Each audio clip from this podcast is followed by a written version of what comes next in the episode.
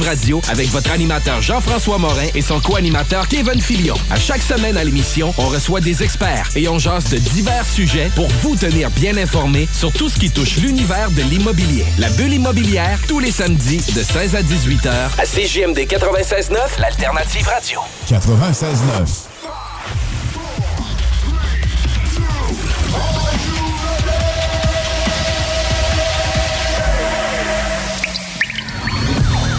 La bulle immobilière.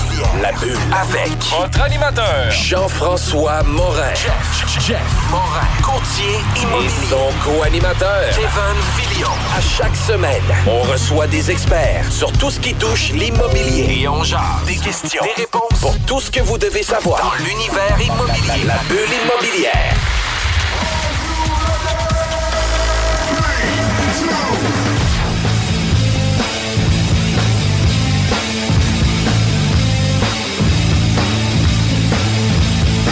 Vous étiez à l'écoute de la sauce. Mon nom, c'est Jean-François Morin, courtier immobilier chez Nous Vendons Votre Maison. Et c'est maintenant le temps de votre émission La Bulle immobilière à CGMD 96.9 FM.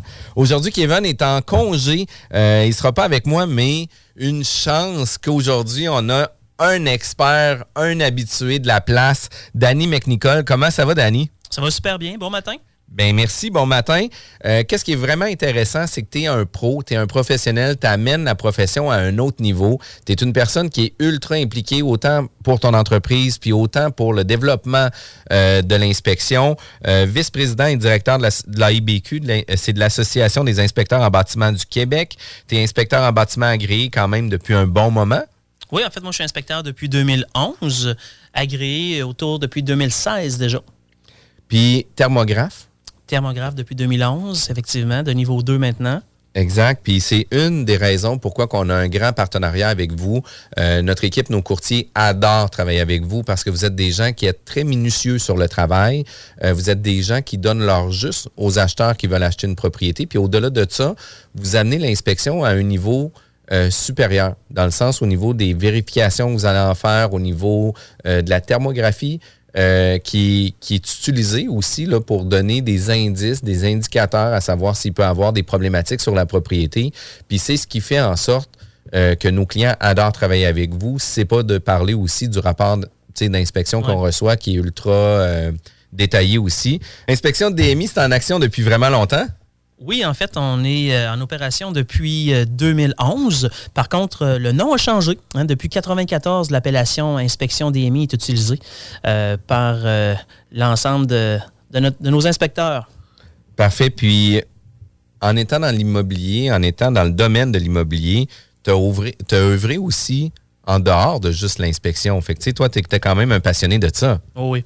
Moi, euh, bon, depuis 2003 là, que j'œuvre au domaine, dans le domaine de l'immobilier, euh, j'ai fait du financement hypothécaire, j'ai enseigné le financement hypothécaire, j'ai donné des conférences aux premiers acheteurs, euh, j'ai aussi été promoteur immobilier, j'ai réalisé des flips. Donc, c'est pas d'hier que je gravite autour de l'immobilier. Puis, qu'est-ce qui t'a amené directement vers l'inspection? En fait, je me suis un peu euh, rendu compte que moi, mon dada, euh, ma préférence, c'était vraiment au niveau de la construction, de la conception du bâtiment lui-même. Donc, euh, à un moment donné, j'ai décidé d'orienter ma carrière directement vers ça. Donc, le domaine qui se rapprochait le plus, c'était vraiment l'inspection de bâtiments. Alors, je suis allé me faire former et puis j'ai suivi des cours, toutes les formations possibles. Ça, c'était en 2010. Et vois-tu, euh, aujourd'hui, en 2022, euh, j'ai jamais cessé de perfectionner mes connaissances. Euh, j'ai acquis de nouvelles expériences. Je suis allé chercher des certifications. Puis encore, dans le futur, ça va être une continuité. la connaissance, c'est vraiment le maître d'œuvre pour réussir dans mon domaine.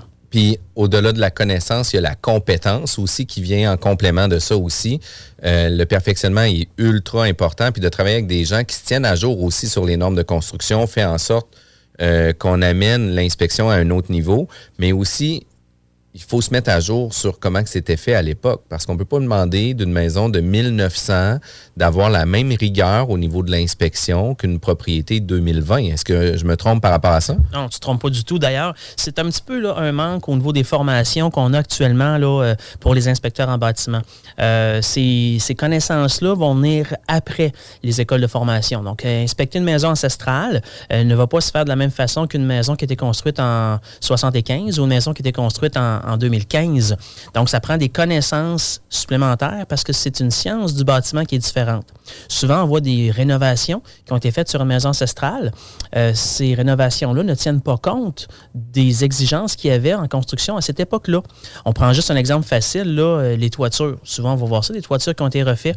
Et nous, on passe en inspection puis on se rend compte de gros problèmes dans l'entretoit un an après. Pourquoi? Bien, ils ont augmenté la ventilation, donc l'aspiration d'air sur le toit.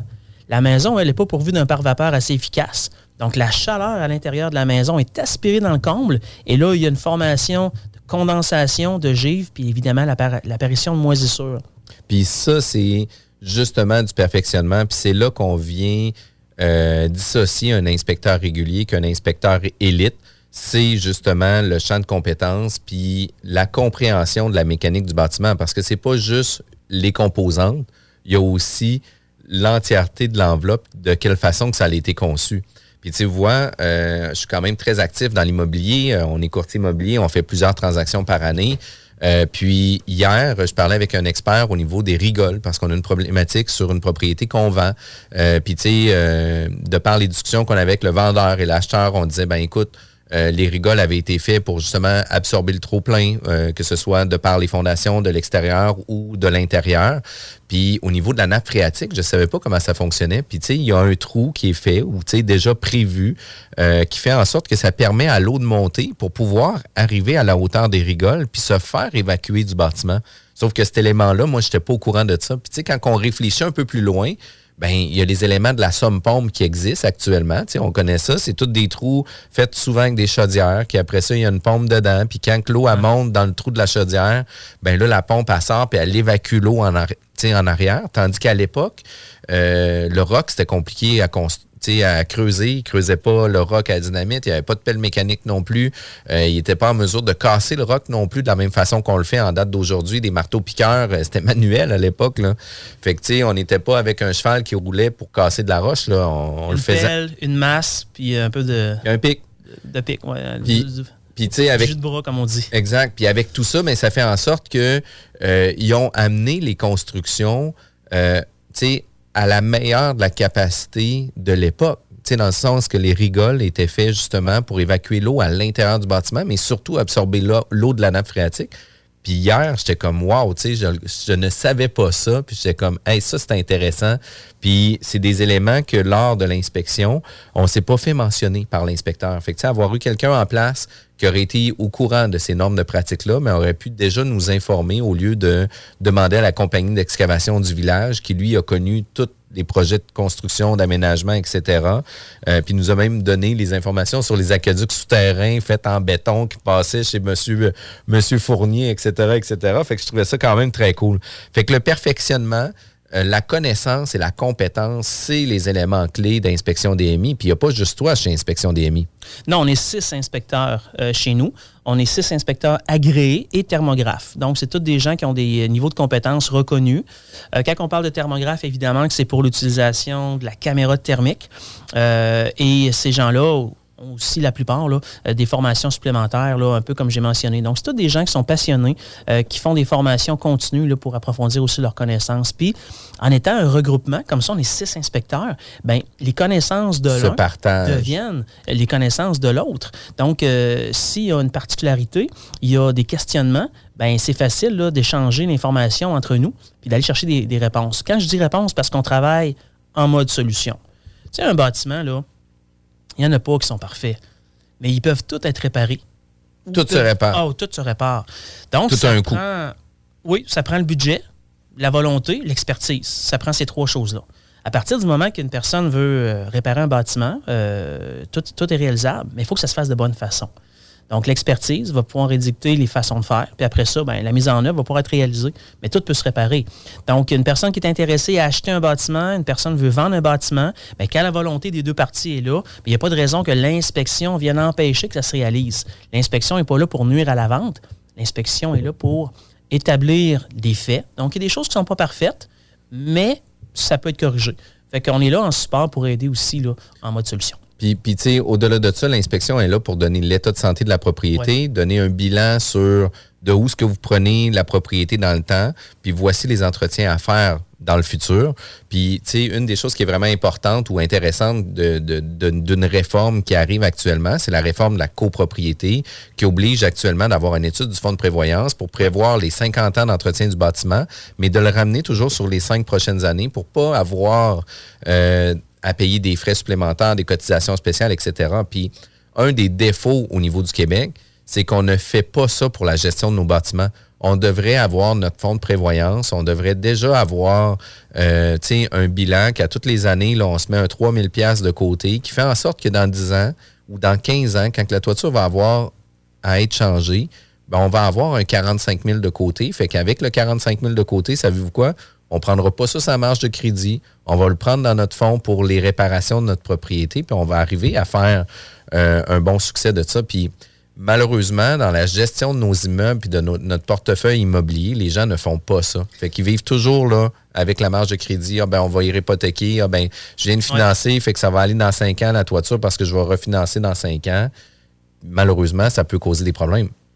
Oui, le, le parc immobilier euh, au Québec n'est pas nécessairement dans une bonne condition parce que justement, les gens n'ont pas les moyens. C'est pas une question de volonté tout le temps, c'est une question de moyens.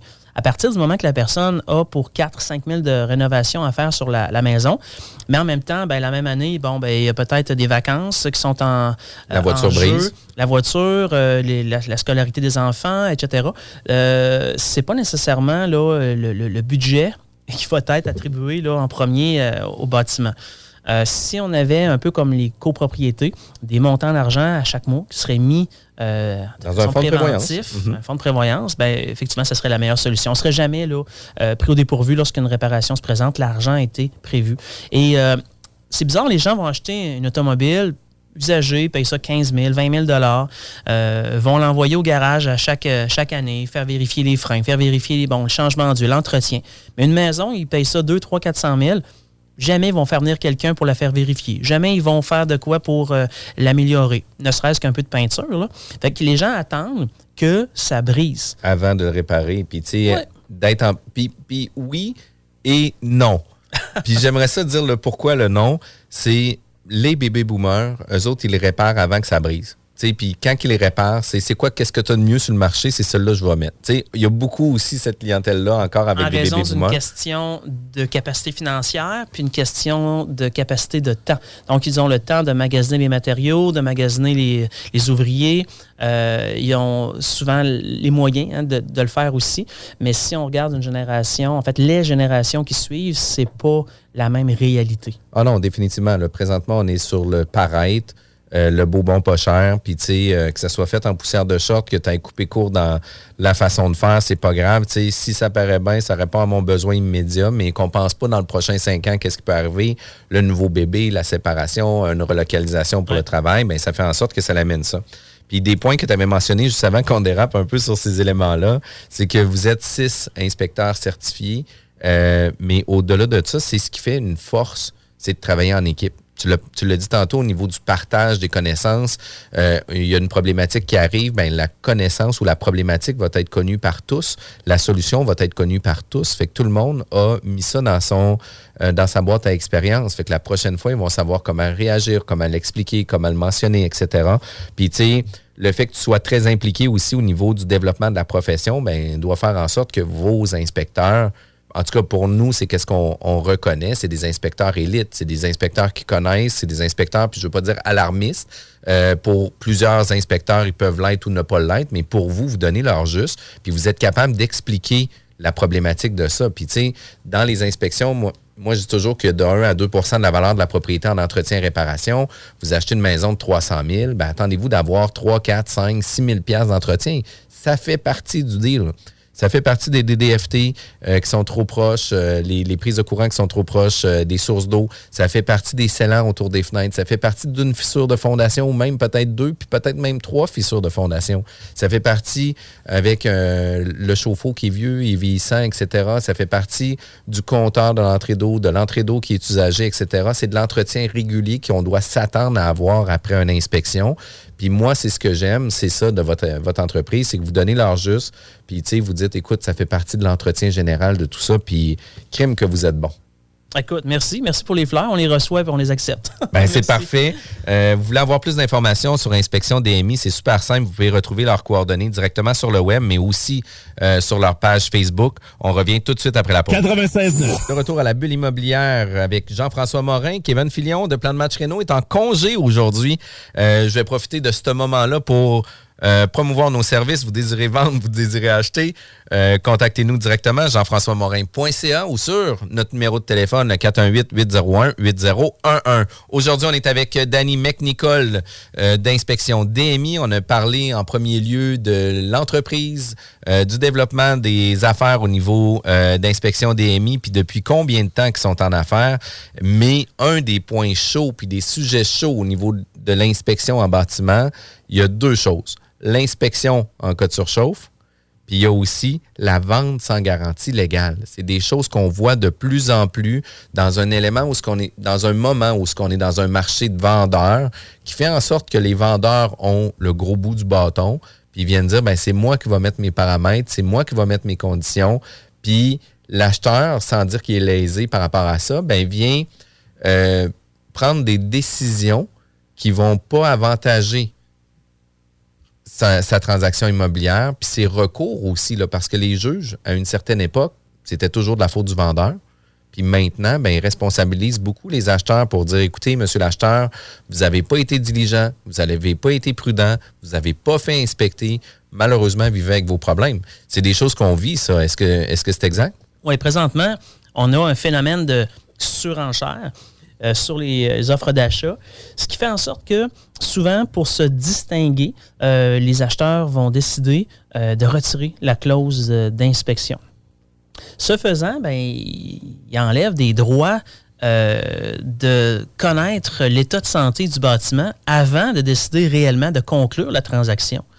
Euh, c'est un choix qui peut avoir de très lourdes conséquences. Euh, on parle ici euh, de gens qui vont acheter des bâtiments qui parfois euh, vont avoir des problèmes majeurs, des déficiences très, très, très coûteuses à réparer ou à modifier. Parce que quand on parle d'une maison qui est vendue sans clause d'inspection, souvent, ça va venir aussi sans la garantie légale. Donc, quand on jumelle sans inspection et sans garantie légale, ben, en fait, c'est une chute libre, sans parachute, sans filet. Puis au-delà de ça, c'est que vous, à titre d'inspecteur, vous êtes là pour donner l'état de santé, vous êtes là pour euh, relever des indices de problématiques, euh, de corrections potentielles aussi à faire par rapport à ça, puis de donner euh, les éléments clés pour que l'acheteur puisse faire l'achat de façon diligente, qui disent oui, malgré les problématiques, je prends la décision d'acheter la propriété, au lieu de vivre la problématique parce qu'ils ont Ouais. décidé de... Puis, puis, tu sais, on va se le dire, dans, dans le marché d'aujourd'hui, euh, à Québec, on, on ressent moins la surchauffe qu'on peut le vivre sur Montréal. Euh, nous, nos visites durent encore 30 minutes, mais il y a des fois sur Montréal qui va avoir 40 visites, c'est 15 minutes. En 15 minutes, tu n'as pas le temps d'inspecter la propriété, tu n'as pas le temps de regarder la robinetterie, tu n'as pas le droit de regarder la toiture, tu n'as pas le temps de regarder un paquet d'éléments importants qui fait en sorte que tu achètes les yeux fermés un bien qui va te coûter en moyenne 33% de ton budget après impôt. C'est quand même important, là. Oui. Les gens vont souvent faire l'acquisition d'une propriété avec une mise de fonds euh, minimum qui est celle de 5% Euh, on comprendra que ces gens-là qui vont acquérir une propriété avec cette mise de fonds-là euh, aussi basse, ben, c'est des gens qui ont normalement pas les moyens d'investir un, un 20 ou, ou plus sur la propriété. Est-ce que ces gens-là ont nécessairement les moyens par la suite de réparer de coûteuses réparations, en fait, de- de- gros problèmes. Euh, parce que là, on parle de gens qui vont devoir parfois investir des dizaines de milliers de dollars. On a des situations où est-ce que les gens euh, se sont rendus compte que la fondation était problématique, que la toiture devait être refaite. Quand je dis la toiture, je parle même pas du bardeau, mais bien la structure de la toiture. On a des décontaminations complètes de sous-sol.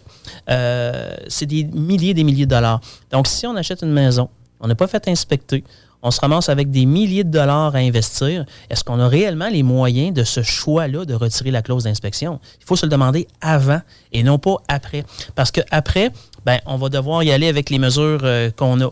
C'est quoi? C'est fouler une carte de crédit, une marge de crédit, faire des emprunts, un prêt personnel, s'endetter auprès des amis hein, pour euh, réussir à aller chercher l'argent. Parce que la maison, on l'a, là. On l'a achetée. Euh, on doit la payer et on doit l'habiter. Mais si elle n'est plus habitable en raison de ces moisissures-là ou des autres problèmes graves, ben on ne peut pas s'en débarrasser comme ça, parce qu'il y a un impact au niveau euh, financier. Et euh, si on n'a pas les moyens de retirer la clause d'inspection, on devrait aller jusqu'à se priver de réaliser l'achat du bâtiment. Puis, puis ça, je trouve que c'est vraiment un bon point par rapport à ça. Puis tu sais, tu vois, nous, on est une équipe qui travaille un peu différemment dans le marché d'aujourd'hui. On est des gens qui travaillent depuis plusieurs années avec des contrats de courtage achat qui vont être sensiblement obligatoires euh, d'ici quelques semaines. On a, euh, mis des conditions de vérification supplémentaires à les offres d'achat parce que nous, on trouve que les promesses d'achat sont incomplètes. Quand l'acheteur arrive, par exemple, euh, chez le notaire, le notaire déclare que l'acheteur a fait des vérifications diligentes, par exemple, le- l'usage, le zonage, que, après ça, l'acheteur, ben, il a besoin d'une assurance, mais il n'est jamais vérifié dans le processus. Fait qu'il appelle l'assurance deux semaines avant de passer chez le notaire. Puis ils disent Ah oui, ta cheminée, as-tu gagné? Ah, y a-tu telle affaire? Et c'est quelle année qu'il y a eu tel truc? Y a-tu des infiltrations? Y a-tu des réclamations auprès des assurances? Il n'y a rien qui a été vérifié, puis on est à deux semaines de l'acte de vente. Fait que nous, c'est des choses qu'on demande de faire les vérifications pendant la transaction. Vérifier les assurances, vérifier le zonage pour être sûr que ça soit fait correctement. Puis, tu sais, on mettait ces conditions-là avant ça. Puis, en cas de surchauffe ou en cas d'offre multiple, on maintient notre contrat de courtage d'achat, puis on maintient nos conditions d'inspection pour nos clients. Puis, c'est une façon pour nous d'orienter notre client de façon diligente, puis prudente aussi de le faire, l'inspection. Puis par la suite, s'il arrive une situation où ce qui n'aura pas fait inspecter, c'est pas parce que notre recommandation n'aura pas été celle de faire l'inspection sur la propriété. Puis ça, Ouais. pour nous, là, c'est super important. Puis, tu sais, selon moi, c'est souvent des économies de bout de chandelle. Tu sais, on essaie de sauver 500 pièces pour finalement avoir un problème de drain de 25 000 pièces. Puis c'est des signes qui peuvent être vus, peut-être pas visuellement lors d'une inspection, mais des fois, la thermographie va nous permettre de pouvoir voir cette problématique-là. Ça peut être la thermographie, mais ça peut être seulement que l'expérience de l'inspecteur qui va dire à son acheteur, écoute, tu achètes une propriété, elle a 30 ans, euh, on n'a pas d'indication que le drain a déjà été refait. On n'a pas d'indice nécessairement d'infiltration d'eau, mais logiquement, le drain, là, il est rendu au bout de sa durée de vie utile. Donc, si tu penses que le 25 ou le 30 000 que ça va coûter pour le, remplacement, incluant le terrassement, euh, ce ne sera pas possible pour toi de l'investir dans les prochaines années, il va falloir qu'on fasse une vérification du drain avant l'achat. Donc ça, c'est de l'information qu'un inspecteur va donner à un client. Euh, l'information que l'inspecteur donne dépasse beaucoup le prix qu'on charge pour euh, faire l'inspection. Parce que l'information, comme tu dis, là, qu'on donne, euh, toutes les, euh, les choses qu'on va vérifier, euh, les, choses indicateurs. discutées, euh, c'est un investissement pour le client. C'est un investissement. Puis les indicateurs pour déceler certaines problématiques, Ouais. puis les pistes de solutions aussi, de quelle façon le corriger. Parce que, tu sais, euh, ça ne veut pas dire nécessairement que c'est toujours tout à arracher puis tout à recommencer à neuf. Là, Non. tu sais. Il y a des améliorations, des corrections, des réparations qui peuvent se faire, qui font du sens aussi. Puis l'élément, on a parlé justement, qu'est-ce que ça l'amène au niveau de ne pas faire inspecter, mais on a l'élément aussi de vente sans garantie légale de qualité. On vend actuellement des propriétés euh, de bébés boomers qui sont, en, je ne veux pas dire en fin de vie, mais non plus de fait qu'il en reste à faire.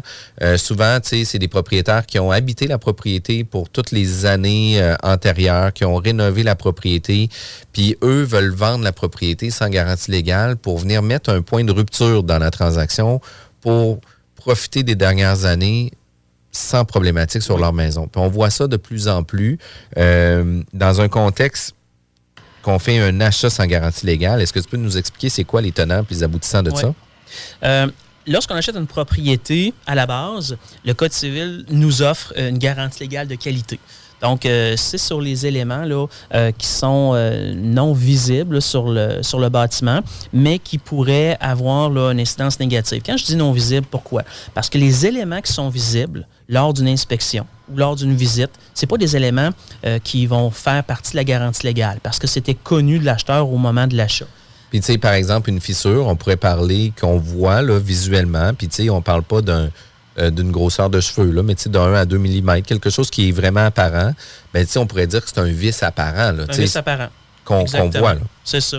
La garantie légale va venir protéger principalement pour les vis qui sont non visibles, qu'on appelle des vis cachés. Il faut faire attention. Souvent, là, les gens disent un vis caché, c'est quelque chose que quelqu'un a camouflé. C'est pas le cas. Un vis caché, c'est juste un vis qui n'est pas apparent là, au moment de l'achat. C'est quelque chose que même l'inspecteur n'a pas d'indice de, de- sa présence.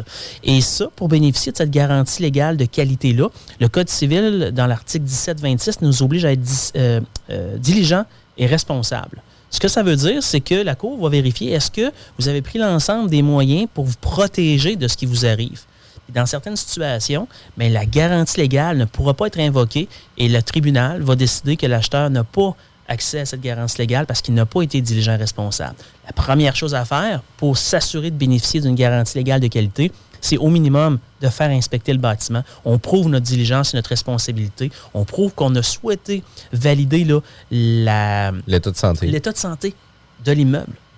Puis, puis ces éléments-là sont donc importants parce que, tu sais, euh, tu le mentionnais en pré-entrevue au niveau des exemples. euh, J'achète une propriété, la maison s'écroule, je l'ai achetée sans garantie légale de qualité. Que ce soit apparent ou non apparent, c'est ton problème. Voilà. Fait que tu as acheté une maison de 300 000 qui est impropre à l'usage, ben c'est ton problème. Oui, il n'y a aucun recours possible. Le vendeur, lui, euh, il est rendu dans une nouvelle propriété, euh, il continue sa vie, puis euh, la personne qui a acheté ce bâtiment-là ben, est endettée auprès de son institution financière. Elle va devoir continuer à payer pendant 25 ans sa dette et elle n'a plus de maison. C'est des, choses qui peuvent se passer dans des situations évidemment extrêmes, mais c'est des possibilités. Puis d'autres outils de travail qui sont très importants pour vous, c'est la déclaration du vendeur. La déclaration du vendeur n'a pas les mêmes questions, par exemple, quand vous faites affaire avec un courtier immobilier et quand vous faites affaire euh, par la vente d'un propriétaire. Il y a des fois, il y a des questions qui, ne sont pas euh, reconduites dans un ou l'autre formulaire. Généralement, les formulaires des courtiers immobiliers sont beaucoup plus complets, euh, qui fait en sorte que des fois, on peut vivre certaines problématiques ou des informations qui n'ont pas été divulguées. Puis peut-être que c'est pas une question de mauvaise foi du vendeur non plus, là, tu sais, euh, qu'il y a eu un problème d'eau parce que la douche avait coulé en 1980, mais il s'en rappelle plus. Mais quand on vient faire des travaux, ben là, on ouvre le mur, puis finalement, tu sais, ça avait été mal réparé, puis ça coule depuis 1980 quand ils ont refait la douche. Ben là, ça en est un vice caché. Oui. Puis, puis ça ne veut pas dire nécessairement que le vendeur a été de mauvaise foi, mais il ne l'a pas déclaré non plus. S'il l'avait déclaré, ben, ça aurait levé un flag d'un à l'acheteur, de deux à l'inspecteur, pour être encore plus précis sur les réparations si ont, fait, ont été faites correctement. Oui, absolument. Le vendeur a l'obligation de divulguer l'ensemble des informations qu'il connaît sur le bâtiment. Euh, une personne qui va vendre la propriété sans garantie légale, mais qui va cacher délibérément euh, ou pas une information qui est connue, ben à ce moment-là, le tribunal pourrait décider même d'aller jusqu'à lever le voile de garantie légale et de permettre là, une poursuite pour euh, l'acheteur. Donc, c'est extrêmement important pour le vendeur de bien remplir la déclaration du vendeur pour bien renseigner l'acheteur, bien renseigner aussi l'inspecteur. Et les choses, les éléments qui auront été dévoilés, divulgués dans la déclaration du vendeur, c'est des choses pour lesquelles le vendeur va être protégé. Exact. Puis parce que, tu sais, dans le fond, il en fait une déclaration, je ne veux pas dire solennelle, mais une déclaration ouverte à son acheteur ou ce que l'acheteur en accuse réception. Puis il y a un point super important au niveau de la déclaration du vendeur, c'est pas parce qu'on en accuse réception qu'on est en accord. Puis ça, c'est un point qui est super important au niveau de la déclaration. Fait que, oui, on peut voir qu'il y a un, décla- un- un dégât d'eau, etc., etc., mais ça ne veut pas dire nécessairement que parce qu'il y a eu un dégât d'eau déclaré, que j'en ai accusé réception, que je, je consens à 100% de cette situation-là aussi. Fait que, arrive l'inspection par la suite, l'inspection euh, confirme qu'il y a une problématique d'eau, ben, même si c'était connu, j'ai le droit de me retirer par rapport à ma transaction. Fait que, tu sais, la, la ligne est très mince, mais c'est quand même important de comprendre ces éléments-là aussi. Euh, c'est toujours discutable, c'est toujours défendable aussi, tout dépendamment des, des positions de tout le monde, mais il y a quand même des grandes subtilités par rapport à ça. Puis, des impacts majeurs euh, récents que tu as pu euh, voir, soit avec des gens qui n'ont pas fait inspecter, parce que, tu on a parlé tantôt d'économie de bout de chandelle, puis je pense que c'est ça qu'on on- tu dois vivre de plus en plus.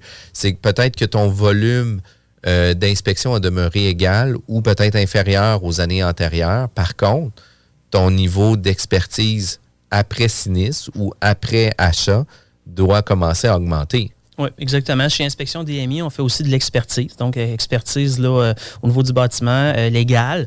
Euh, on se rend compte qu'il y a beaucoup, beaucoup de, de- de gens qui nous appellent. Ils ont acheté sans garantie légale, sans même faire inspecter. Et là, se retrouvent avec des situations fort problématiques. Là, on parle d'investissement majeur. En termes, bon, évidemment, le coût d'expertise, c'est beaucoup plus cher qu'une inspection. Souvent, il y a des frais d'avocat, hein, de juristes qui rentrent là-dedans, des frais de, des frais de professionnels. Et toutes ces informations-là auraient la majorité du temps euh, été connues. Quand je parle de la situation, les informations, c'est le vice aurait été connu parce qu'il y avait des indices de déficience. Il y avait des indices d'anomalie. C'était pas dans la majorité du temps des vices qui étaient cachés. À ce moment-là, l'acheteur se mord les doigts de ne pas avoir fait inspecter lorsqu'on lui dit qu'effectivement, c'est des choses qui auraient pu être détectées lors d'une inspection pré-achat. Et ça, là, des demandes d'expertise, c'est en forte augmentation parce que les gens se retrouvent avec des gros problèmes pour lesquels ils ne connaissent pas les solutions. Et là, ils doivent engager des frais pour solutionner à leurs frais euh, des choses qui étaient normalement visibles au moment de l'achat. Puis des fois, ça peut ne pas être visible, mais les conseils de l'inspecteur vont faire en sorte que c'est important de faire ouvrir ici pour confirmer qu'il n'y a pas d'infiltration d'eau, pour confirmer qu'il n'y a pas d'humidité en dessous du sous-plancher. Tu sais, combien de fois qu'il y a de l'humidité euh, incroyable en dessous des, sous-planchers, que ça a été mal fait, ça a été fait dans les années 70, que le bois est là depuis vraiment longtemps. Puis, tu sais, ça n'a jamais été ouvert. Fait qu'on ne le sait pas, qu'est-ce qui se passe par rapport à ça. Quand une personne déclare un dégât d'eau dans une déclaration du vendeur, ça ne veut pas dire que nécessairement il y a eu une équipe professionnelle d'après sinistre qui est venue pour euh, remédier là, à la situation, qui a fait l'assèchement comme il faut, la décontamination, euh, qui a dessouillé l'environnement. Donc, euh, si la personne a eu un dégât d'eau, c'est divulgué, ben, l'acheteur devra s'assurer que les, euh, les- les corrections les correctifs ont été faits là, de bonne façon. Tout travaux, toute divulgation qui est faite dans la déclaration du vendeur, qui est pas, qui permet pas là, hors de tout doute d'avoir une réponse, ben, l'acheteur, s'il va être diligent, il est obligé de faire faire les recherches supplémentaires pour avoir les réponses euh, qu'il n'a pas au moment de l'achat. Fait que ça, toujours évidemment à l'intérieur du délai euh, de la clause d'inspection. Exact. Puis, tu sais, ayez pas peur de demander des fois des prolongations de délai pour avoir une contre-expertise. Euh, oui, il y a une certaine pression avec d'autres acheteurs. Par contre, il faut pas s'écrouler sous la pression, puis il faut faire en sorte qu'on soit euh, diligent dans nos vérifications, puis faites affaire avec des professionnels, faites affaire avec les courtiers de notre équipe. C'est là que vous allez voir une grande différence dans tout ça. Puis, lors des inspections, faites affaire avec l'inspection DMI, vous allez avoir l'heure juste. C'est quand même simple. Vous êtes à l'écoute de CGMD 96.9, l'alternative radio. La bulle immobilière est diffusée tous les samedis de 11h à midi, juste après la sauce, mais avant zone parallèle. 96.9. Vous êtes à l'écoute de la bulle immobilière avec Jeff. Aujourd'hui, on est avec euh, Danny McNicol d'Inspection DMI, la référence en inspection pour la rive sud et la rive nord de Québec, incluant les bâtiments ancestraux, patrimoniales. Euh, c'est comme, vous en voulez des inspections, faites-en. Euh, Danny avait fait aussi avec nous euh, une inspection commerciale pour un projet personnel. Euh, Puis, tu moi, quand que je veux faire des projets personnels, c'est Danny que j'appelle pour faire les inspections de nos bâtiments. Fait que, j'apprécie énormément euh, ton travail, mais c'est surtout la rigueur en arrière de tout ça qui fait une belle différence. Puis, tu la passion qui fait en sorte que vous êtes toujours up-to-date. On a des questions, vous êtes en mesure de nous répondre. Euh, c'est toujours un wow.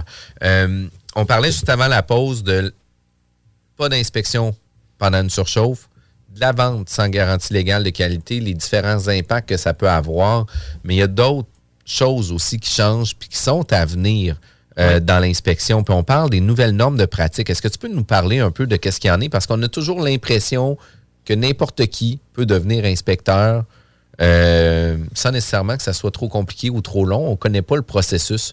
Qu'est-ce qui s'en vient avec euh, l'inspection? En fait, présentement, là où on se parle, n'importe qui peut être encore inspecteur en bâtiment. Euh, c'est sûr que c'est quelque chose qu'il faut faire très attention lorsque vous cherchez un inspecteur. Assurez-vous qu'il soit membre, là, idéalement, de l'Association des inspecteurs en bâtiment du Québec.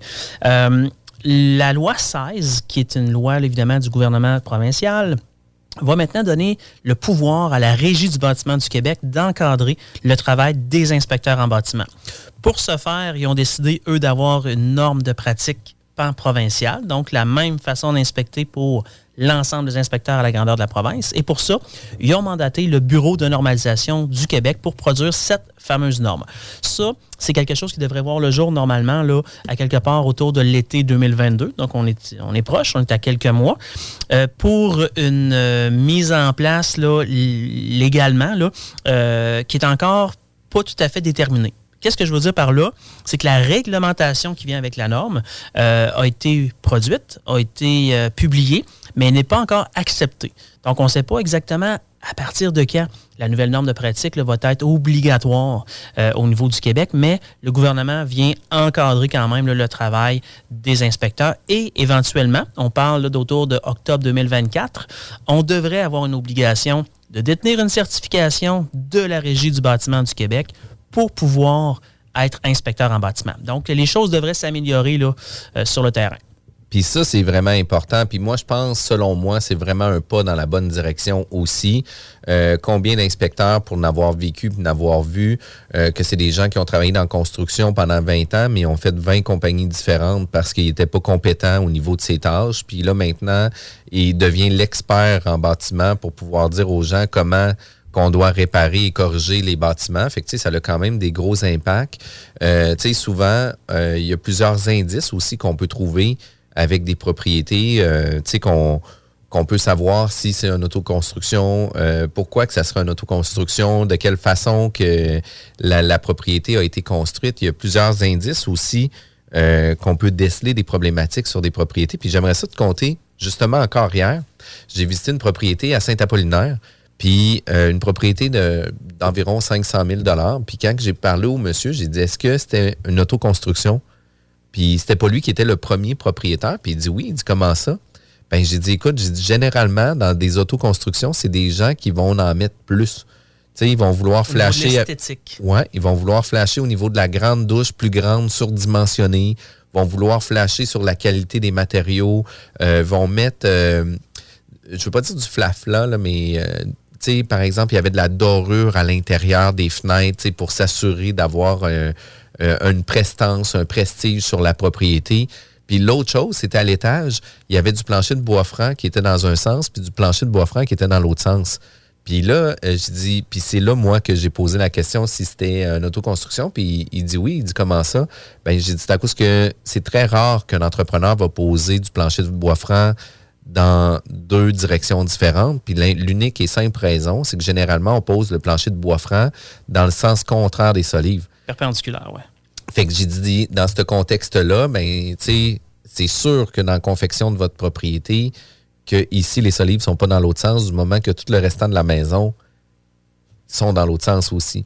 Puis, tu sais, c'est des, éléments faciles que des fois, en regardant le sens du bois, ben en dessous, tu peux savoir sont où euh, les poutrelles. Puis avec ça, ben, tu es capable de savoir à quel endroit vont être positionnées les colonnes de soutènement. Fait qu'il y a plein d'indices visuels qu'on peut avoir. Puis là, là, on parle à un expert. Je veux que tu nous en donnes comment rapidement euh, déceler des problématiques ou ou peut-être l'usure prématurée des composantes. Oui, parce qu'il faut, ben, j'aime beaucoup euh, la fin de ta phrase, l'usure prématurée. Il faut être conscient que des matériaux, ça a une durée de vie utile. Donc, lorsqu'on visite une maison qui a 25, 30 ans, déjà, on le sait que, bon, la toiture va être à refaire. Une maison qui est rendue à 40, 45 ans, ça se peut que les fenêtres soient rendues à bout d'âge aussi.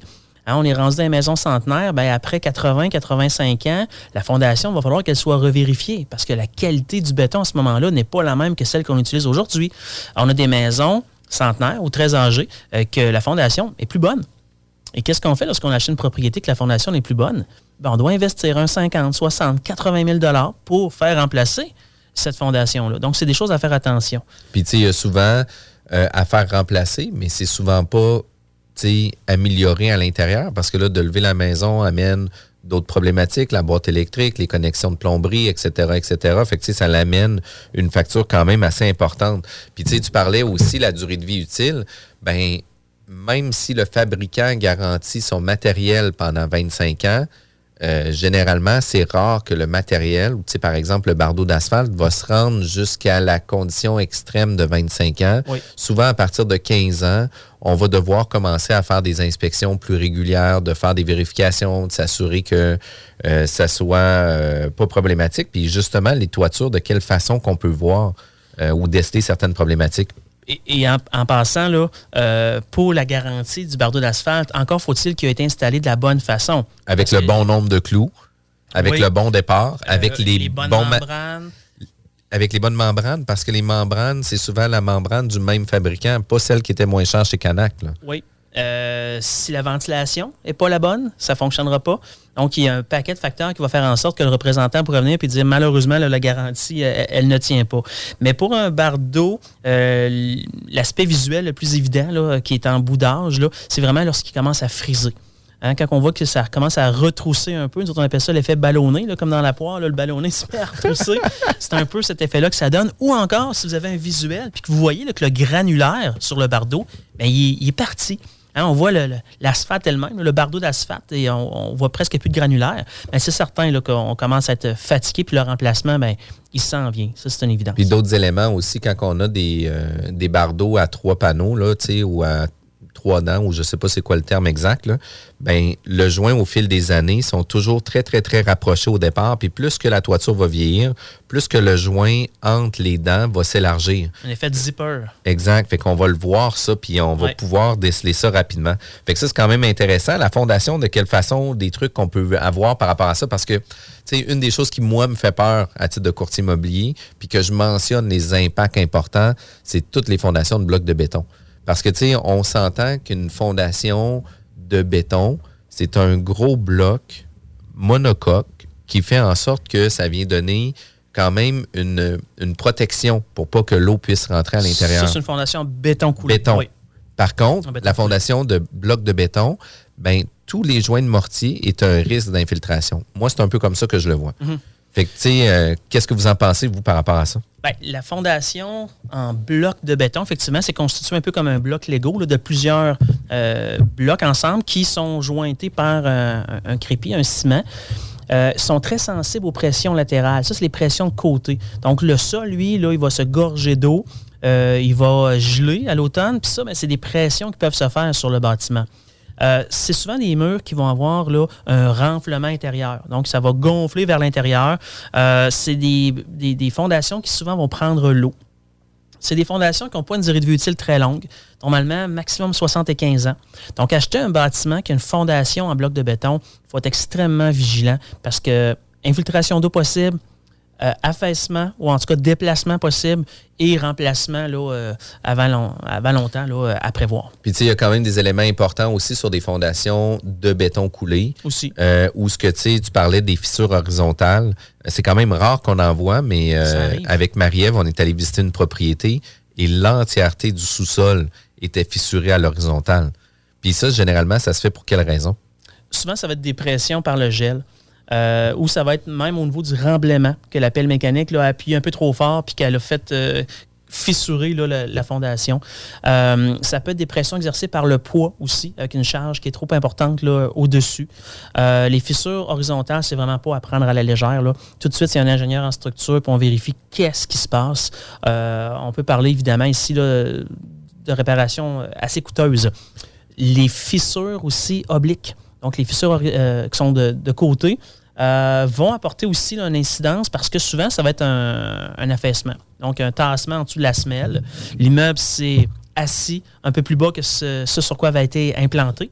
Et ça, souvent, encore une fois, c'est des choses qui vont nécessiter des réparations un petit peu plus coûteuses. Moins que les réparations horizontales, mais quand même là, des réparations coûteuses. Puis en mentionnant ces informations-là, ça me fait penser, euh, il y a des signes aussi hors sol qui peuvent être vus Aussi. par rapport aux fondations. Tu sais, je te donne un exemple. euh, euh, on a déjà visité plusieurs immeubles, que ce soit des propriétés unifamiliales ou des blocs, où ce que c'est fissuré à même la maçonnerie, pas juste sur les joints avec un lézardement, mais directement en ligne droite dans la maçonnerie elle-même est fissurée en est, deux, ouais. est fissurée. Fait que ça, souvent, ça va se répertorier aussi dans le sous-sol avec la fondation, ou des fois, ça peut faire en sorte que euh, il peut avoir un, un affaissement, peut avoir un tassement qui s'est fait pour justement créer une pression assez forte pour le haut Oui. pour que ça casse par en haut. Oui, la, la naissance de la fissure là, qui est sur le revêtement extérieur provient vraiment là, de, de la fondation qui, elle, a bougé.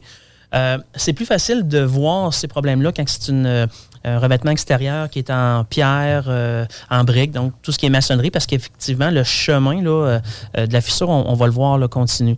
Euh, quand c'est un revêtement qui est de d'autres matériaux, mais souvent, on ne le verra pas. Fait que, euh, on a une incidence qui est un, en fait un indice qui est un petit peu moins visible, qui est quand même présente là, pour un œil avisé. là. Ah oui, exact. Puis tu sais, euh, même, même avec les autres matériaux qui sont plus des matériaux vivants, que ce soit du bois, etc., ben, il va y avoir des certaines flexions qui vont se faire sans nécessairement déchirer ou casser. Tandis qu'avec la maçonnerie, où ce que c'est plus inerte, Ça pardonne pas. ça pardonne pas puis ça casse. Puis l'autre chose arrive aussi avec les, les, les fissures qui, pour moi, je trouve que c'est les éléments les plus importants. Les fissures se réparent. Puis on parle de fissures euh, de 1 à 2 mm ou tu sais, ju- jusqu'où qu'on doit penser au niveau de la, de la largeur de la fissure avant qu'on pense que ça soit vraiment grave ou problématique? La- le problème avec une fissure, c'est que c'est une zone grise. OK? Euh, parce qu'on voit une, une partie de la fissure qui est en dehors du sol, mais est-ce que lorsqu'elle rentre dans le sol, elle s'agrandit? Est-ce qu'elle rapetisse? Est-ce que les pentes de terrain favorisent là, un apport d'eau qui va créer une pression hydrostatique? Est-ce qu'on a des descentes de pluie qui sont à proximité? Donc, il y a un paquet de facteurs qui pourraient faire en sorte qu'une fissure, dans une certaine circonstance, va prendre l'eau, va créer une infiltration, puis dans une autre circonstance, elle ne le fera pas, cette infiltration d'eau-là. Donc, euh, toute fissure est susceptible de laisser pénétrer de l'eau. C'est l'environnement extérieur pourtour du bâtiment qui va permettre là, de justifier là, le risque réel. Mais une réparation de fissure, c'est quelque chose qui se fait de façon extrêmement facile, euh, principalement évidemment quand c'est vertical. On parle d'environ un 78 à 80 dollars le pied linéaire. Souvent des réparations qui vont se faire par injection à l'intérieur du bâtiment sans même avoir excavé. Donc une fissure, ce n'est pas un gros stress en tant que tel pour l'inspecteur. On est souvent capable de les comprendre et de les, et de les interpréter. Puis, tu sais, la, la fissure la plus importante, selon moi, pour euh, les fondations, ben, c'est le cisaillement.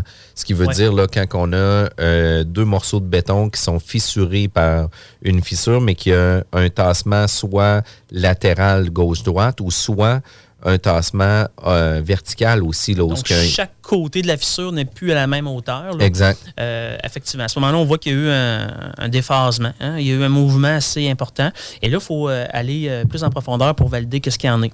Il faut comprendre aussi que quand on aura des fissures plus importantes comme ça, ils vont venir en paire. Euh, il n'y aura pas une fissure tout seul euh, qui va euh, avoir là, un- Juste une apparence comme ça, c'est impossible. C'est un, comme tu le disais tantôt, c'est un bloc de béton, hein, ce carré-là qui est la fondation. Et le stress qui subit un endroit, ben, va se répéter ailleurs parce qu'il n'y a aucune capacité de flexion. Donc, ça va fissurer au moins à deux endroits là, pour, pour les fissures. Puis au niveau des fenêtres, là, embué, est-ce que c'est grave? Écoute, un thermos embué, là, c'est principalement esthétique. Ça enlève un petit peu d'efficacité énergétique, mais quand même pas tant que ça. La fenêtre n'offre pas une grosse résistance thermique, fait que le froid passe quand même dans une fenêtre là, de façon assez, euh, Évidente. assez hein? évidente. Là. Fait que euh, c'est principalement esthétique. Ce qui est plus important à vérifier au niveau des fenêtres, c'est le calfeutrage et l'étanchéité de la fenêtre à l'extérieur, parce que toute l'eau qui pourrait pénétrer à l'intérieur, mais pourrait endommager là, la structure intramurale, donc euh, pourrait faire pourrir là, le bois qui est en dessous. C'est plus là que, que ça joue que l'esthétique du thermos. Puis si on parle de fenêtres de bois, euh, tu sais, les gens ils disent Ah, c'est des vieilles fenêtres de bois, c'est des vieilles fenêtres de bois, mais tu sais, le bois, là, c'est extrêmement performant quand c'est bien entretenu. Oui, oui. Tu sais, on parle, là, une fenêtre, on parle d'une durée de vie utile. Bon, euh, tantôt, on en parlait, 20, 30, 35 ans. Oui, mais une fenêtre de bois, ça a sa euh, ses propres caractéristiques. On a des maisons centenaires, puis même plusieurs fois centenaires, qu'il y a des fenêtres d'origine. C'est des belles fenêtres encore, mais ça s'entretient une fenêtre de bois. Alors qu'une fenêtre en PVC, aluminium, c'est beaucoup plus difficile à entretenir. Donc, une fois que la durée de vie utile du matériel est passée, ben, il faut penser au remplacement. Mais une fenêtre de bois peut durer très, très, très longtemps, mais évidemment, avec une efficacité énergétique qui pourrait être beaucoup moindre qu'une une fenêtre plus récente là, en PVC avec plusieurs euh, cavités thermiques. Puis des fenêtres, là, un, des points qui, me- vient à l'esprit, euh, les fenêtres au sous-sol. Euh, il y a un dégagement de fenêtre, une, grandeur d'ouverture qu'on doit avoir minimale. On doit avoir aussi une hauteur minimale. Puis qu'est-ce qui arrive, par exemple, quand on, on achète une propriété des années 70, où ce que la norme n'est pas celle d'aujourd'hui, mais qu'il y avait une fenêtre dans une chambre, est-ce qu'on peut continuer à utiliser la chambre en chambre?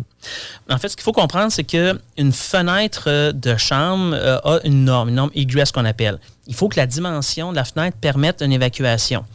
Euh, si le bâtiment est plus vieux, que, que c'était déjà une chambre, ben lors du remplacement de la fenêtre, on va essayer de prendre la fenêtre qui offre l'ouverture la plus grande là, possible. Là, je parle du, du- du châssis lui-même parce que l'ouverture dans le béton, euh, on n'a pas l'obligation là, de, de le remplacer. Sauf si c'est un changement de vocation. Donc la pièce était une salle de couture, par exemple.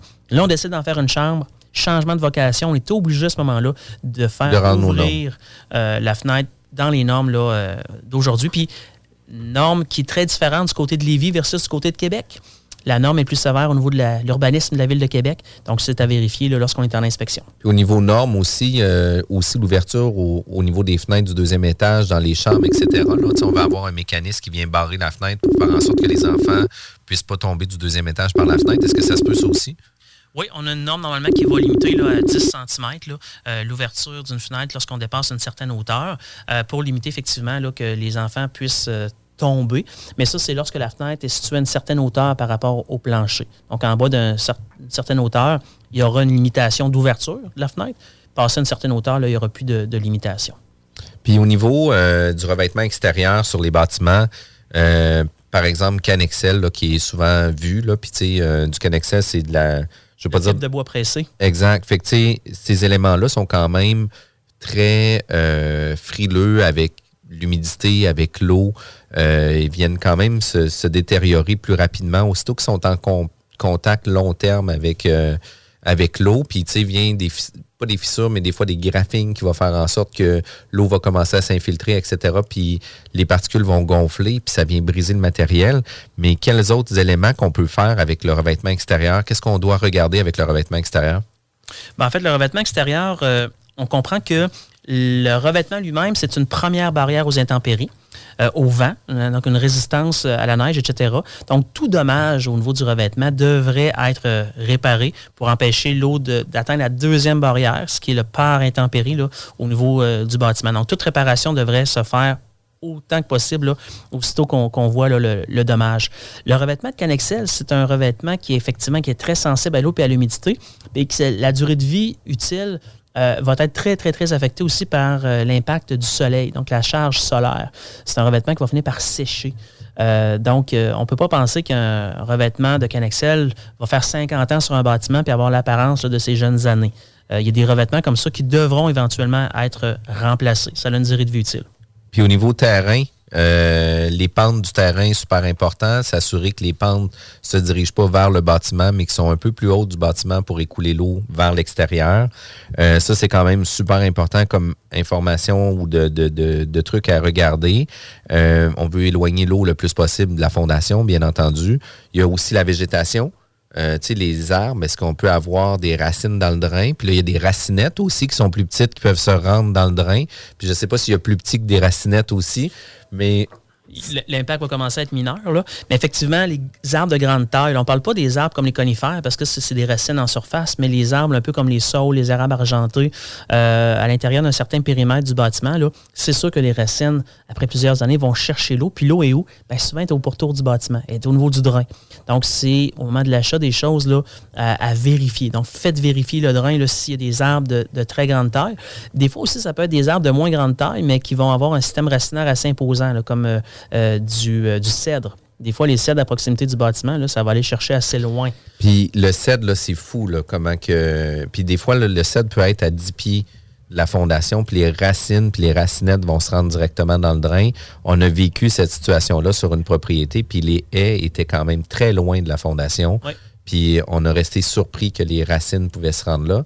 Par contre, on avait une haie où ce que, elle avait quasiment une, une douzaine de pieds d'auteur. Fait que c'est sûr et certain que c'était vieux dans l'environnement aussi. Fait que, la nature a pris, euh, a pris sa place quand même aussi au fil des années. Arrive le sous-sol euh, avec des odeurs. euh, ça arrive souvent. Si on descend dans un sol, puis on fait comme, eh, palais, tu sais, ça sent l'humidité ici. Mais pour quelle raison que ça peut sentir l'humidité ou c'est quoi les, les signes de ça? L'humidité en tant que telle, là, ça sent rien. Hein? Mettons qu'on fait chauffer de l'eau à la maison là, pour faire cuire des œufs, des pâtes, ça sent rien. Pourtant, c'est plein d'humidité qu'on vient de créer là, par l'évaporation d'eau. Ça sent rien. Ce qui sent, là, c'est souvent, bon, quand on a une odeur terreuse, ça va être euh, souvent lié aux moisissures. Donc, la sporulation. Donc, quand les moisissures se recréent, ils vont sporuler, puis à ce moment-là, ça sent l'odeur de terre, euh, un peu des fois d'ammoniac. Donc, ça, c'est vraiment là, une odeur plus qui se rapproche de la moisissure, mais évidemment liée à l'humidité. C'est elle qui a créé là, la, moisissure.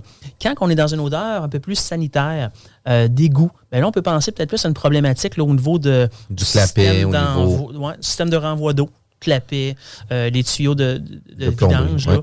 Euh, ça, c'est des choses qu'on va, qu'on va voir. L'efflorescence, l'efflorescence qu'on trouve sur le béton. Donc, c'est la preuve du passage de l'eau ou de l'humidité.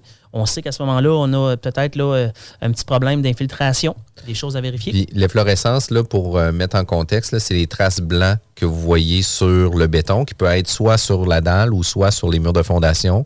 Oui. Puis généralement, ce blanc-là, c'est le sel minér- le- les sels minéraux qui se font pousser par l'eau qui est imbibée dans le béton, c'est ça? Oui, et rendu en surface, elle, l'eau va s'évaporer, mais les sels minéraux restent là en surface. Donc, c'est ce qu'on appelle là, de, de l'efflorescence. C'est, pas quelque chose de dangereux, ce n'est pas de la moisissure, ce sont des sels minéraux. Euh, et la façon facile de, reconnaître et d'être certain que c'est ça, si on prend nos doigts puis on frotte un peu, c'est très graisseux, un peu comme si on avait du beurre. Donc, ça, on sait à ce moment-là que c'est vraiment euh, de l'efflorescence. OK, parfait. Puis ça, c'est quand même un bon truc. Euh, C'est quelque chose que je connaissais pas. Euh, moi, j'aurais été plus à mouiller mon doigt puis goûter, voir si c'était vraiment salé. mais, mais ça, Pour la santé, je te le recommande pas, Jean-François, j'irai plus avec le test là, entre les deux doigts. c'est une très bonne idée. Ouais. Au niveau électricité, panneaux électriques, panneaux à fusibles, euh, c'est moins à la mode actuellement? Oui, les assureurs ils aiment moins ça, les panneaux à. Lorsqu'il y a un changement de propriétaire, souvent, là, euh, les nouvelles compagnies d'assurance vont exiger le remplacement du, panneau. Euh, donc, euh, la, personne peut être propriétaire depuis très longtemps. Le panneau est à fusible, puis son assureur l'a toujours accepté. Ça ne veut pas dire que lorsque vous allez acquérir la propriété, que ça va être la même chose. Donc, de toute façon, si on va être à la page, si on va être plus sécuritaire, en 2022, le remplacement du panneau là, va être euh, requis. Puis, tu sais, je pense qu'un des éléments aussi, fil d'aluminium, c'est arrivé. Sachez que les fils d'aluminium, là, c'est des excellents fils. La seule problématique qu'on a avec ça, c'est quand on vient jumeler du fil d'aluminium avec du fil de cuivre, où ce que le point de fusion n'est pas le même, qui crée des lousses. Puis dans l'électricité, les lousses, c'est ça qui est dangereux. Ouais. Puis, tu sais, on a eu récemment une propriété qui était adjoncteur avec des fils d'aluminium. Puis on a fait expertiser la propriété, puis la personne n'a pas demandé de changer complètement tous les fils d'aluminium. Ils se sont assurés d'avoir le bon disjoncteur pour le Oui. bon fil, puis de s'assurer d'avoir la bonne prise de courant avec le bon interrupteur pour la propriété. Exact. Parce que, tu sais, souvent, les gens ont toujours peur, etc., mais, tu sais, c'est des choses qui peuvent être corrigibles à faible coût quand même. là. Il y a des dizaines de milliers de maisons au Québec qui possèdent là, du, du filage euh, d'aluminium qui a été installé dans les années 70, au début 70. Euh, si effectivement le disjoncteur est compatible, il y a des disjoncteurs dans le panneau électrique qui sont compatibles pour le cuivre et l'aluminium. Il n'y a pas de problème. Si, comme tu disais, la prise de courant, l'interrupteur, le luminaire ou la composante qui est installée est compatible avec l'aluminium, il n'y a pas de problème. En présence d'aluminium, la compagnie d'assurance, souvent, ce qu'elle va demander, c'est un document de conformité de l'électricien. Lui, il vient sur place, vérifie l'ensemble des- du système, du circuit de dérivation. et Il va donner un document de conformité. À l'effet que l'installation, là, elle est correcte, elle est sécuritaire. Puis il n'y a pas de problème. Puis ça se peut aussi qu'ils fassent des corrections aussi, puis ça coûte un, impossible. un 2, 3, 4 000 piastres. Mais, tu sais, ça fait... en- C'est plus rare, mais c'est pas impossible. Puis ce qu'il faut savoir, c'est qu'on installe encore aujourd'hui du filage d'aluminium. Les euh, gros ampérages, là, comme les sécheuses, les cuisinières, c'est Les du filage d'aluminium qui est installé parce que le coût est beaucoup moindre qu'un filage de cuivre. Puis euh, c'est très performant. Ah oui, puis les lignes haute tension d'Hydro-Québec, by the way, c'est de l'aluminium. Voilà. Je dis ça comme ça. Euh, puis dernier point, parce que le temps passe vite, euh, la plomberie, euh, l'entrée d'eau en plomb, on a, on a vu ça. Euh, Est-ce que c'est des problèmes? Est-ce qu'on doit les changer immédiatement? Est-ce que de quelle façon qu'on gère ça? C'est de plus en plus rare qu'on va tomber encore sur des euh, panneaux, pas des panneaux, pardon, des, euh, Des entrées d'eau en plomb. Dans les vieilles, vieilles propriétés, ça existe encore, mais c'est à remplacer. Il y a des risques, évidemment, euh, pour la santé. Même chose pour les conduits en forme pour l'évacuation. Ça, c'est vieillot. Les risques de dommages sont présents et ça doit être remplacé aussi. Puis, puis tu sais, euh, c'est des choses qui sont importantes à faire. Des tuyaux de fonte, euh, prenez pas juste votre buffer pour le couper parce que ça, ça fait des flamèches puis ça peut être dangereux. Euh, pour l'avoir essayé dans une bâtisse euh, antérieure là, pour faire des travaux par rapport à ça, tu sais, je savais pas trop comment couper ça. Ça l'a fait pas mal d'étincelles. Puis après ça, j'ai fait venir un professionnel qui me qui avait les meilleurs outils que moi pour le faire aussi. C'est toujours préférable d'utiliser les services d'un professionnel Ah quand on n'est pas trop certain. Là. Euh, surtout quand on joue dans des tuyaux de renvoi, la contamination que ça peut faire à l'intérieur du bâtiment, hein, c'est pas toutes des belles choses qui ont passé là-dedans au fil des années. Non, Donc, non. ça vaut la peine de faire affaire avec des professionnels qui vont le faire de façon sécuritaire. Définitivement, Danny, c'est un réel plaisir d'avoir fait cette émission-là avec, euh, avec toi. Écoute, troisième présence avec nous. Euh, toujours un plaisir de pouvoir parler d'inspection avec toi. Euh, si jamais on veut avoir des informations, on aimerait communiquer à Inspection DMI, de quelle façon qu'on peut le faire?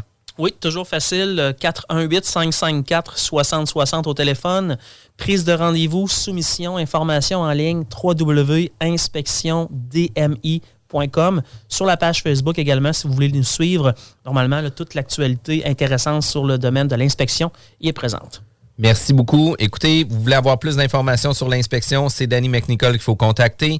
Tout de suite après notre émission, c'est Zone parallèle à CGMD 96.9. Vous rêvez d'une cuisine faite sur mesure pour vous? Oubliez les délais d'attente et les pénuries de matériaux. Grâce à sa grande capacité de production, Armoire PMM peut livrer et